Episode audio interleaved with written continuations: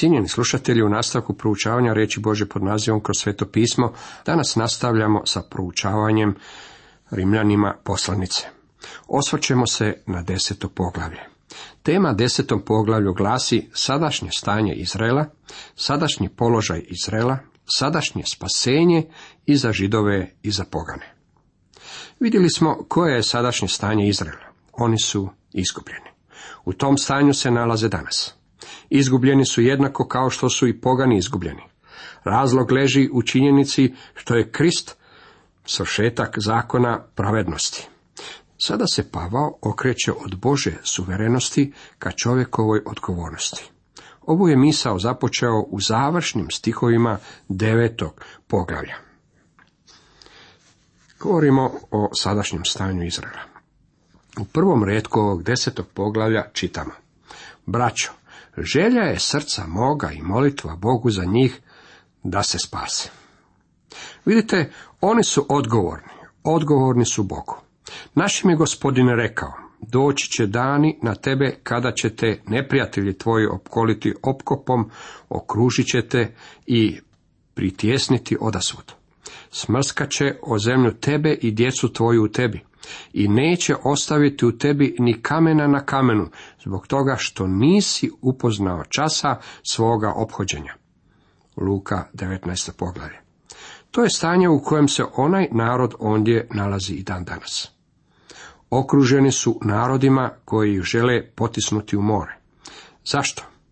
Možete zato kriviti Arape, možete kriviti bilo koju drugu zemlju, možete kriviti bilo koga. Možete kriviti Boga ako hoćete, jer On iznosi razlog zbog kojeg se oni nalaze u tako teškom stanju, u nemogućnosti da imaju mir. Problem je u tome što nisu prepoznali trenutak kada ih je Bog pohodio. Zato Pavao kaže, želja je srca moga i molitva Bogu za Izrael da se spase. Zapazite tri velike stvari u njegovoj tvrdnji. Prvo, Izrael sa svime što su posjedovali, vidite Rimljanima 9 od 4. 5. u smislu religije, nije bio spašen. Htio bih na ovome mjestu dodati kako 75% članova crkve nije spašeno. Oni su samo članovi religioznog kluba. Oni su u pobuni protiv Boga u tome što ne žele prihvatiti pravednost koju Bog nudi u Kristu. Moguće je biti religiozan i izgubljen. Izrael je imao religiju koja je dolazila od samoga Boga. Međutim, svejedno su trebali biti spašeni. Imali su religiju, ali ne i pravednost. Imali su više nego i koji drugi narod. Međutim, svejedno su bili izgubljeni. Pavlova želja je da bi Izrael mogao biti spašen. Drugo, Izraela se dalo spasiti. Bengel kaže, Pavao ne bi bio molio da su oni bili krajnje izopačeni. Opak, grešnički narod, njih se dalo spasiti. Tko bi pomislio da se moje pretke koji su živjeli u šumama moglo spasiti? Oni su bili pogani, kakve se nije moglo niti zamisliti. Ipak istodobno je Kina imala civilizaciju. Zašto misionari nisu išli u tome pravcu? Zašto apostoli nisu govorili nemojmo se zamarati sa tim poganim divljacima, njih se i onako ne da spasiti. Poganske divljake se dalo spasiti, a jednako tako i židove. Treće, oni su danas na jednakom nivou pred Bogom kao i pogani koje treba evangelizirati kao i svaki drugi narod bez Boga. Danas nema nikakve razlike. U Rimljanima 3.23 smo čitali, svi su zaista sagriješili i potrebna im je slava Boža. Zamisao o postojanju superiorne rase i inferirane rase je upravo smiješna. Tlo u podnožu križa je svo na jednakom nivou. Tko god vi bili, vaši društveni položaj, vaše crkveno članstvo, vaša dobra djela ili boja vaše kože, neće vam pomoći. Bez Krista vi ste grešnik osuđen na vječnost u paklu. Bog je pravedan i opravdan kada vam to kaže. Možda ćete reći, meni se ne dopada ono što je propovjednik rekao. Pa to je u stvari Bog rekao, dragi prijatelji. Bog nam svoju poruku ovdje ispisuje neonskim svjetlima. On ne želi da je promašite. Ima danas ljudi koji vjeruju kako bi evanđelje prvo trebalo ići Izraelu. Ja mislim da je Pavao želio reći kako je kronološki gledano evanđelje prvo otišlo židovima. U prvih nekoliko godina u Jeruzalemu i čitavom Izraelu nije bilo niti jednog pogana koji bi bio spašen. Crkva se u potpunosti, možemo reći 100%, sastojala od židova. Tako ja smatram da nam nije rečeno kako bi u današnjem dobru trebali evangelizirati prvo židove. Mišljenja sam kako ih također ne bi trebalo izostavljati. Židovi su u Božjem planu i cilju i svakako bi trebali imati evanđelje. Ja se ne slažem sa pokojnim doktorom Rinholdom Najburhom, novijem liberalnom teologu, koji je izrekao sljedeću tvrdnju. Nemojte se truditi obratiti židove. Židovi će možda prije pronaći Boga u vlastitoj vjeri nego u kršćanstvu. On potkrepljuje ovaj svoj stav riječima, poglavito zbog krivnje koje će vjerojatno osjetiti kada postanu kršćani. Međutim, dolazak Kristu je način rješavanja krivnje. Oni bi trebali imati evanđelje. Svi ljudi bi ga trebali imati. Bog je danas spreman svima pokazati milost.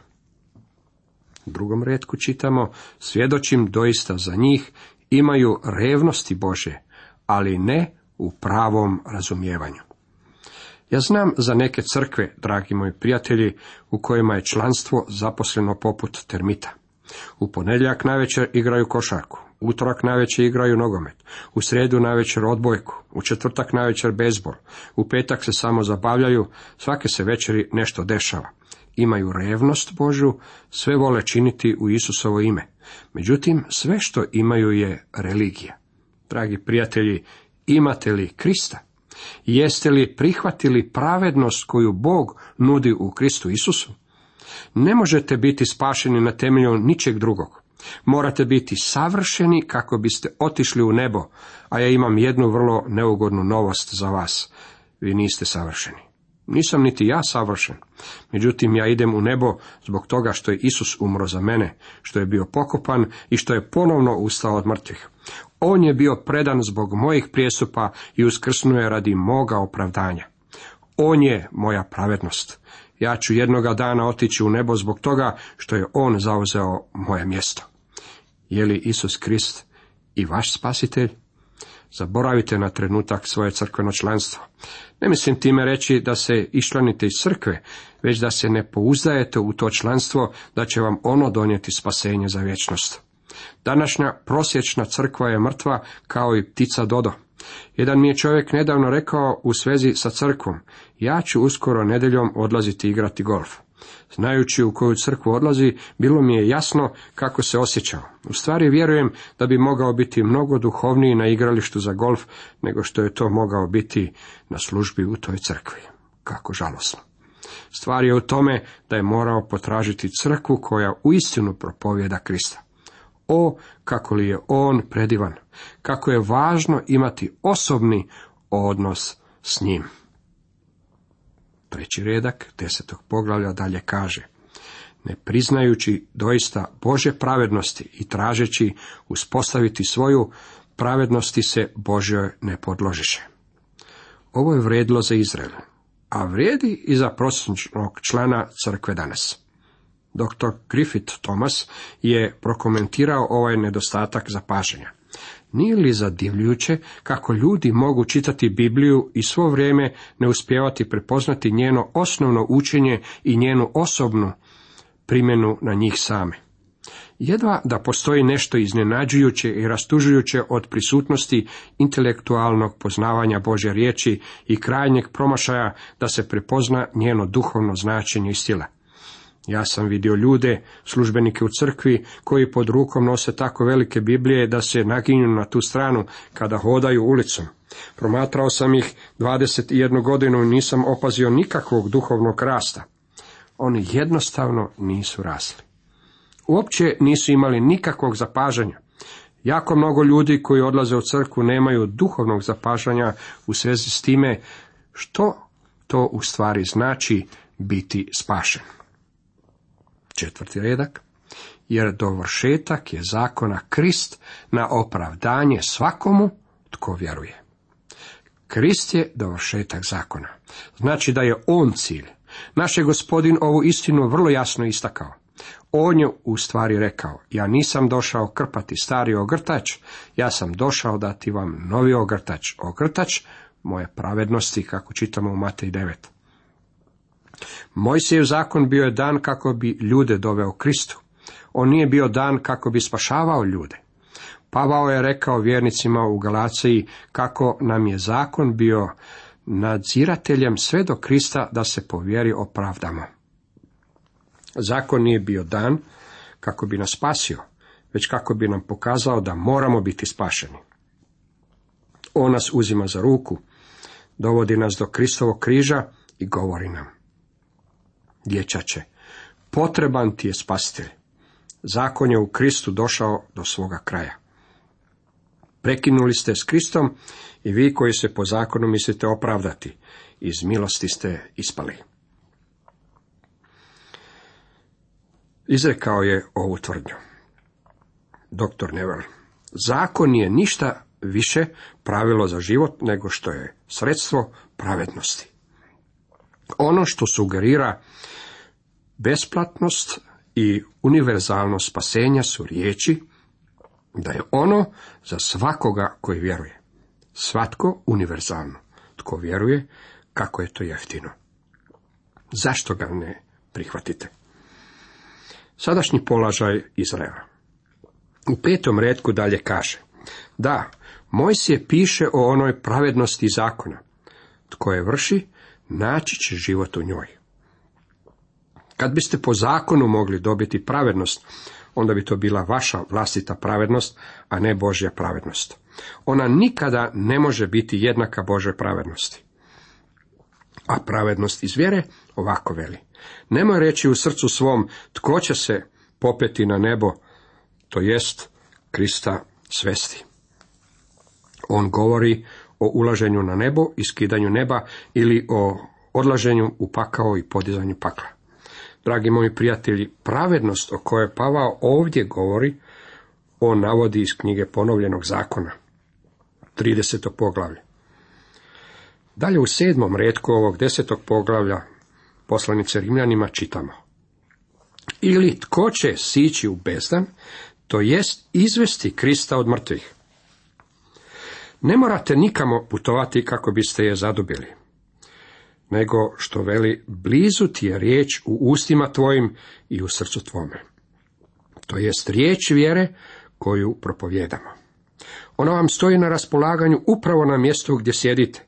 Mnogi ljudi misle kako moraju prići nekakvom žrtveniku na nekakvom sastanku kako bi bili spašeni. Međutim, spasenje vam stoji na raspolaganju upravo na mjestu gdje se sada nalazite. Jer ako ustima ispovjedeš da je Isus gospodin i srcem vjeruješ da ga je Bog uskrsio od mrtvih, bit ćeš spašen. Doista srcem vjerovati opravdava, a ustima ispovjedati spasava. Postoji mnogo ljudi koji drže kako bi vjernik trebao javno ispovjedati svoju vjeru. To nije ono o čemu Pavao govori ovdje. To ne znači izići naprijed na nekom javnom skupu, u crkvi u kojoj sam služio 21 godinu, vidio sam mnogo ljudi koji su izišli naprijed, međutim nisu svi od tih ljudi bili spašeni. Pavao ne govori kako morate učiniti javnu ispovjed. Pavao govori o tome kako čovjek mora dovesti u jednako svoje ispovjedanje i svoj život. Usta i srce trebali bi biti u skladu. Trebali bi govoriti istu stvar. Srce je ono čime vjerujete. Vaše srce označava vašu cjelokupnu osobnost, vaše cjelokupno biće. Vidite, postoje ljudi koji nešto govore svojim ustima, oni ustima služe Bogu, međutim njihova srca su jako daleko od njega. Kada nešto javno ispovijedate, budite sto posto sigurni da vas vaše srce u tome potpuno slijedi. Da ne govorite samo nekakve isprazne riječi, koje vama osobno ništa ne znači. Ako postoji ispovjedanje bez vjere, onda je to zbog toga što govorite zbog samozavaravanja ili iz licemjerja. Ako postoji vjera bez ispovjedanja, možda se radi o kukavičluku. Meni se čini da Pavao ovdje govori kako je Jakov u pravu. Vjera bez dijela je jalova. Ako namjeravate pokrenuti svoja usta, potrudite se da imate vjeru u srcu, dragi prijatelji. Ako srcem vjeruješ da ga je Bog uskrsio od mrtvih, znači da je Kristovo uskrsnuće srce evanđelja. Kao što je Pavao rekao ranije, on je bio predan za opačine naše i uskršen radi našeg opravdanja. Jer veli pismo, tko god unj vjeruje, neće se postidjeti. Ovdje Pavao navodi riječi iz knjige proroka Izaije 28. poglavlja. Stog ovako govori Jahve gospod, Evo postavljam na Sion kamen odabrani, dragocjen kamen ugaoni, temeljac. Onaj koji unj vjeruje, neće propasti. Razlika u prevodu se ne pojavljuje zbog toga što je Pavao izmijenio navod. Umjesto toga riječ za posramiti i propasti je ista. Ona znači pobjeći zbog straha. Pavao navodi riječi proroka Izaije kako bi podržao svoju prethodnu tvrdnju, kako se pravednost po vjeri poučava i u drugim odjeljcima u Starome Zavetu. Ovaj odjeljak također pokazuje univerzalni karakter spasenja u riječima tko god. Nema uistinu razlike između židova i Grka, jer jedan je gospodin sviju, bogat prema svima koji ga prizivlju. Nema nikakve razlike između židova i Grka. Svi su sagrešili i lišeni su Bože slave. Svi, ako žele biti spašeni, moraju istim putem doći do Krista. Gospodin Isus je rekao, nitko ne dolazi ocu, osim po meni. Ivan 14.6 Ne možete doći k njemu kroz nekakvi starozavjetni ritual ili po Mojsijevom zakonu. Spasenje je ponuđeno svim ljudima na istom temelju milosrđa, po vjeri. Poslušajte i vjerujte evanđelju. U nastavku sadašnje spasenje i za židove i za pogane. U 13. redku čitamo, jer tko god prizove ime gospodnje, bit će spašen. Ovo je veličanstvena izjava, koju Pavao izvlači iz staroga zavjeta, iz Joela 2.32, kako bi podržao ideju da je spasenje po vjeri. Ovo nam sasvim jasno razjašnjava da i židov i poganin moraju zazvati gospodina. Prizovite me i prizovite ime gospodnje, znači vjerovati u gospodina Isusa Krista. Dalje 14. i 15. redak nam kaže, ali kako da prizovu onoga u koga ne povjerovaše? A kako da povjeruju u onoga koga nisu čuli? Kako pak da čuju bez propovjednika? A kako propovijedati bez poslanja? Tako je pisano, kako li su ljubke noge onih koji donose blagovijest dobra. Da bi se razumjelo ove stihove, neophodno je poznavati položaj u kojem se apostol Pavao nalazi. Židovi, njegov vlastiti narod, mrzili su apostola Pavla, iako su pljeskali farizeju Savru. On ovdje pokazuje logiku svoga položaja. Oni su odbacivali njegovu tvrdnju i pravo bilo kojeg od apostola da propovjedaju evanđelje koje je ispuštalo Mojsijev sustav i koje se degeneriralo u farizeizmu. Pavao pokazuje kako moraju postojati glasnice evanđelja koji imaju vjerodajnice od Boga.